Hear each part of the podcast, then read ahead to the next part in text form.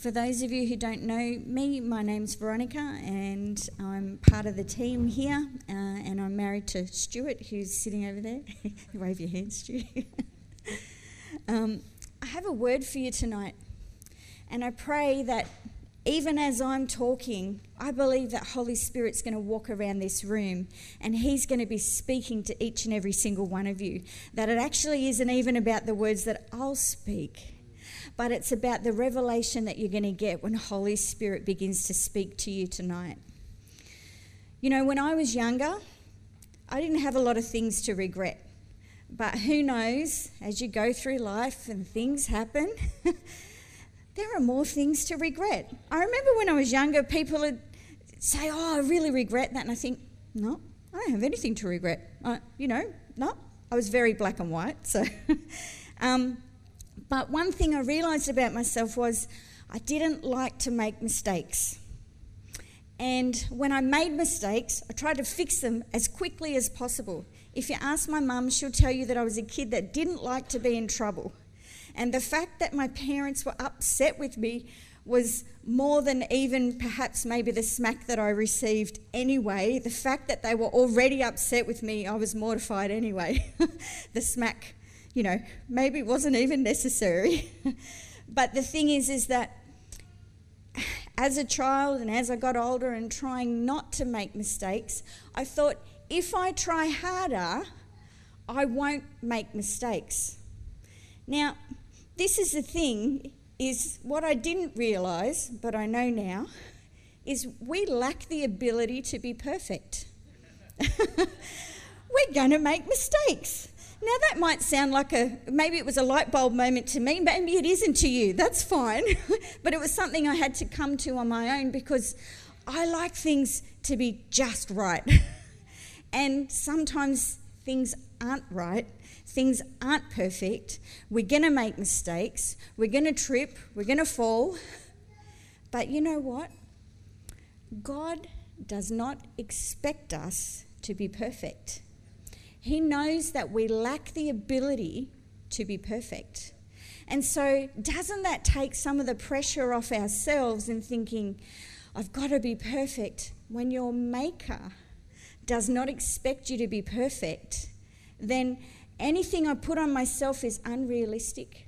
And I'm actually headed down a steep, narrow path if I keep thinking in that train of thought. The reason that we're going to make mistakes is because we don't see the whole picture. How much, we probably wouldn't have any fear, anxiety if we saw the whole picture. Um, but would we trust God? There wouldn't be any reason to trust Him because we would see the whole picture. And what God wants is for us to walk with Him, trusting Him. And so I think that's part of the reason He doesn't let us see the whole picture. You know, along with mistakes, and that regret does come, is the thinking of, oh, if I could just take it back, if I could turn back time, if I could take those words out of my mouth, if I knew that that decision would lead to this result, and all of that type of thinking is actually futile. It doesn't actually achieve anything, it doesn't actually change the past all it does is rob us of our peace and our joy. And I also realized that along with that regret, what it kept me doing was as I kept turning back to the past, that's where my thoughts were going. Oh, I wish, I wish, if only. It's the if only thinking that is going to drive us crazy. The if, if, if. It's difficult not to turn back because we're humans. And as much as I would like to say, oh, no, no, I don't ever turn back, I still do at times.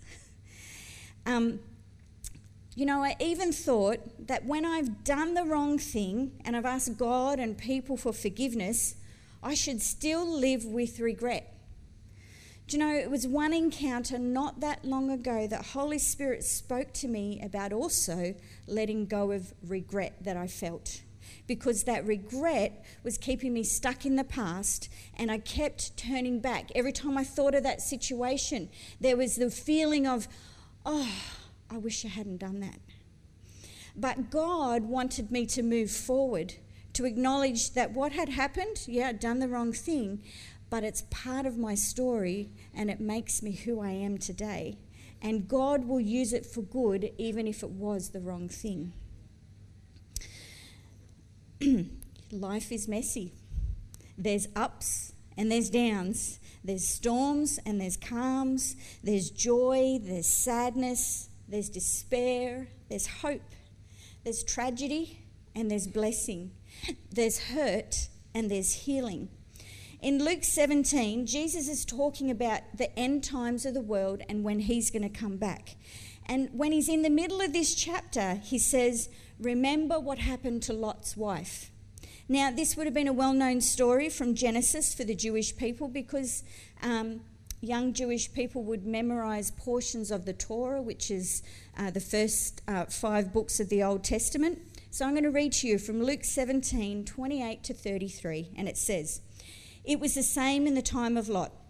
The people carrying on, having a good time, business as usual, right up to the day Lot walked out of Sodom. And a firestorm swept down and burned everything to a crisp. That's how it will be sudden, total, when the Son of Man is revealed. When the day arrives and you're out working in the yard, don't run into the house to get anything. You actually can't take it with you. and if you're out in the field, don't go back and get your coat. In my case, don't go back and get your shoes. Remember what happened to Lot's wife. If you grasp and cling to life on your terms, you'll lose it. But if you let that life go, you'll get life on God's terms. So, what did Lot's wife do? Let's look at Genesis 19:26 in the amplified it says, "But Lot's wife from behind him foolishly, longingly looked back towards Sodom in an act of disobedience, and she became a pillar of salt." Now you'd think, how could looking back be an act of disobedience? It was an act of disobedience because the angel of the Lord had told her previously not to look back. In the footnotes of the Amplified Bible, it says Lot's wife not only looked back to where her interests were, but perhaps lingered behind and was overtaken by the fire and brimstone. Her dead body likely became continually encrusted with salt, since this disaster occurred in the salt rich area around the Dead Sea.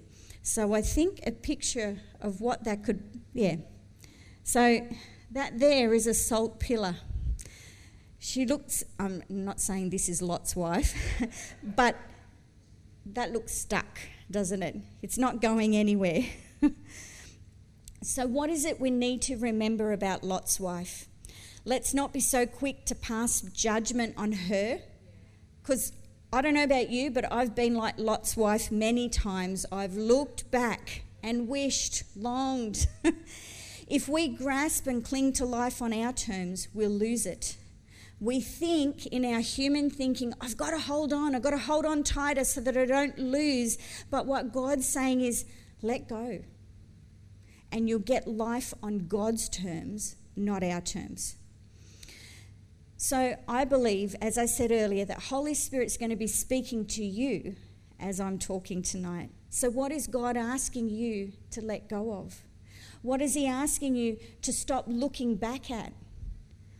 Lot's wife was calcified and stuck in a place that she was only meant to pass through, not stop, not look back or long for how it was. She wanted what she was leaving, and her looking back indicated the place of her real treasure. So I want to ask you where do your thoughts keep going back to? Is that the place of your real treasure? Because the thing that our majority of our thoughts dwell on is usually where our treasure is. Regret, fear, or guilt can stop us from moving on. And sometimes we need to let go of those things as well because it's not a badge of honour, it's actually stopping us from moving on. God was delivering Lot's wife from a situation she needed rescuing from. How many times have we looked back and seen, oh, God shut that door for a reason, or God did that for a reason, and I can see now why He did that. But at the time, perhaps we were devastated. At the time, maybe we felt rejected. At the time, maybe we thought, God, you didn't turn up. But remember, He sees the big picture. We don't. I'm not sure that Lot's wife saw that she needed rescuing. Um, maybe, I don't know what that city looked like as it was being destroyed, but the fact that she turned around and wanted, longed to go back. Let's not be like that. We don't see the big picture, but God does. He knows what is best for us. Even when storms or tragedy happens in our life, know that God works all things together for his good. In Romans 8:28 in the amplified it says, "And we know with great confidence that God who is deeply concerned about us, don't ever give in to the lie that God is not concerned about you." Because he is. He cares about every single detail of your life. And when that thought comes into your mind that he doesn't care, I want you to rebuke it in Jesus' name and say, No, I don't accept that thought. And God causes all things to work together as a plan, because He has a plan for us, for good, for those who love God, to those who are called according to His plan and purpose. Lot's wife was told by the angel of the Lord not to look back. Her disobedience also showed that she failed to trust God fully. Do you know that trusting God is a choice and it's not just a one time event like, yes, I trust you, God, and that's it. Sometimes it can be a daily, hourly thing. It's an active thing. It's where you need to talk to yourself and you need to say, you know what? I choose right now to trust God. Even if the things in front of me don't say that I can trust Him, I choose to trust Him. So have conversations with yourself. It's okay, no one's going to say you're crazy. Proverbs chapter 3, verse 5 to 6 says, Trust in the Lord with all your heart and do not depend on your own understanding. Seek His will in all you do, and He will show you which path to take.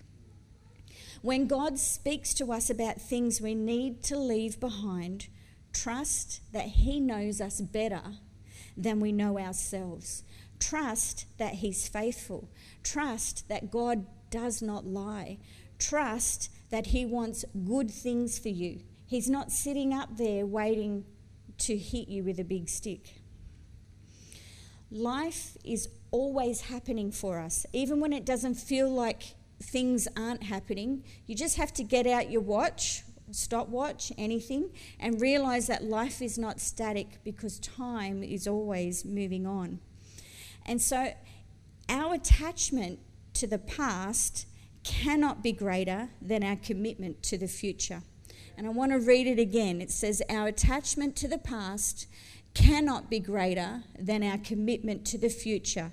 What that means is don't allow things that have happened to stop you because there's a future ahead of you. Let's not get stuck. Why does God not want us to be stuck? It's not just for ourselves. In Philippians chapter 3 verse 13 to 14 it says, no, dear brothers and sisters, I have not achieved it, but I focus on this one thing forgetting the past and looking forward to what lies ahead. I press on to reach the end of the race and receive the heavenly prize for which God, through Jesus Christ, is calling us. So, we have a race to run. You can't run a race when you're stuck. Have you ever seen anyone get stuck in the, in the starting blocks? Or no, no. When that gun goes off, they all start running. And even if you fall down, pick yourself up, get up, and keep running. Don't stop. Don't stay stuck. We're meant to be a light to those around us. When we're stuck, it's difficult to shine. When we're stuck, our focus is on our issue and not on those around us. When we're stuck, there's people in our world who need us to be that light. And when we're stuck, we can't actually help them because we're too busy looking at ourselves. I'm going to ask the team to come back up, please. So don't look back at what's burning down. You can't change it. And looking back does not fix it. It's about acknowledging what's happened and moving forward. Sometimes we need to ask God what His truth is so that we can begin to move forward because sometimes lies will also keep us looking back. Let's not be overtaken with the cares of this world. There's lots of cares of this world, but we are not of this world. In John 17, verse 11 and 14 and 15, it says, and this is Jesus speaking. now I am departing from the world. They, which is us, are staying in this world, but I am coming to you. Holy Father, you have given me your name. Now protect them by the power of your name so that they will be united just as we are. I have given them your word, and the world hates them because they do not belong to the world, just as I do not belong to the world. I'm not asking you to take them out of the world, but to keep them safe from the evil one. So remember, we're not of this world. We're in this world, but we're meant to be passing through. So let's not get stuck. Keep moving forward, even if it's small steps, even if it feels like perhaps maybe you're slightly stuck, ask God for help. Let Him draw near to you. Don't think that He doesn't want to draw near to you because He always wants to be in right relationship with us. So I want to ask you to stand tonight because I want to ask Holy Spirit to minister to each one of us. I'm going to pray, if that's okay with all of you. I'm going to ask that Holy Spirit for those of you that are feeling like you're stuck. So I want you to close your eyes, lift your hands if you feel comfortable, and I'm going to pray. Lord Jesus, I ask for open hearts. Father, I pray that you help us to make room for you to bring healing to us.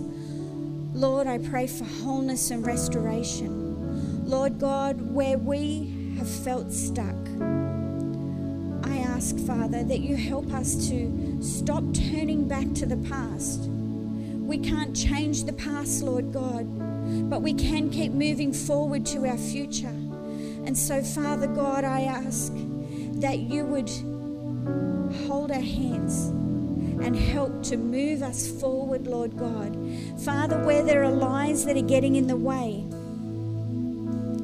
that you'd show us where those lies are the lies, Lord, that would say we have to hold on to regret.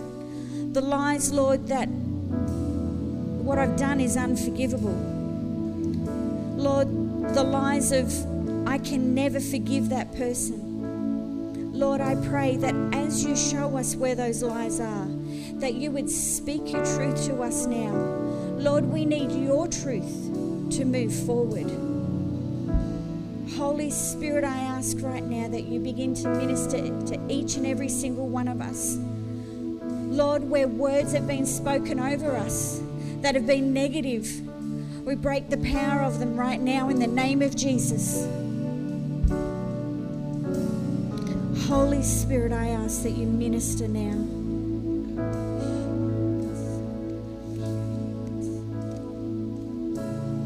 If it helps you, Picture Jesus standing in front of you and begin to hand to him the things that he's spoken to you about. And I believe that as you hand them to him, he's going to show you what he's going to do with those things.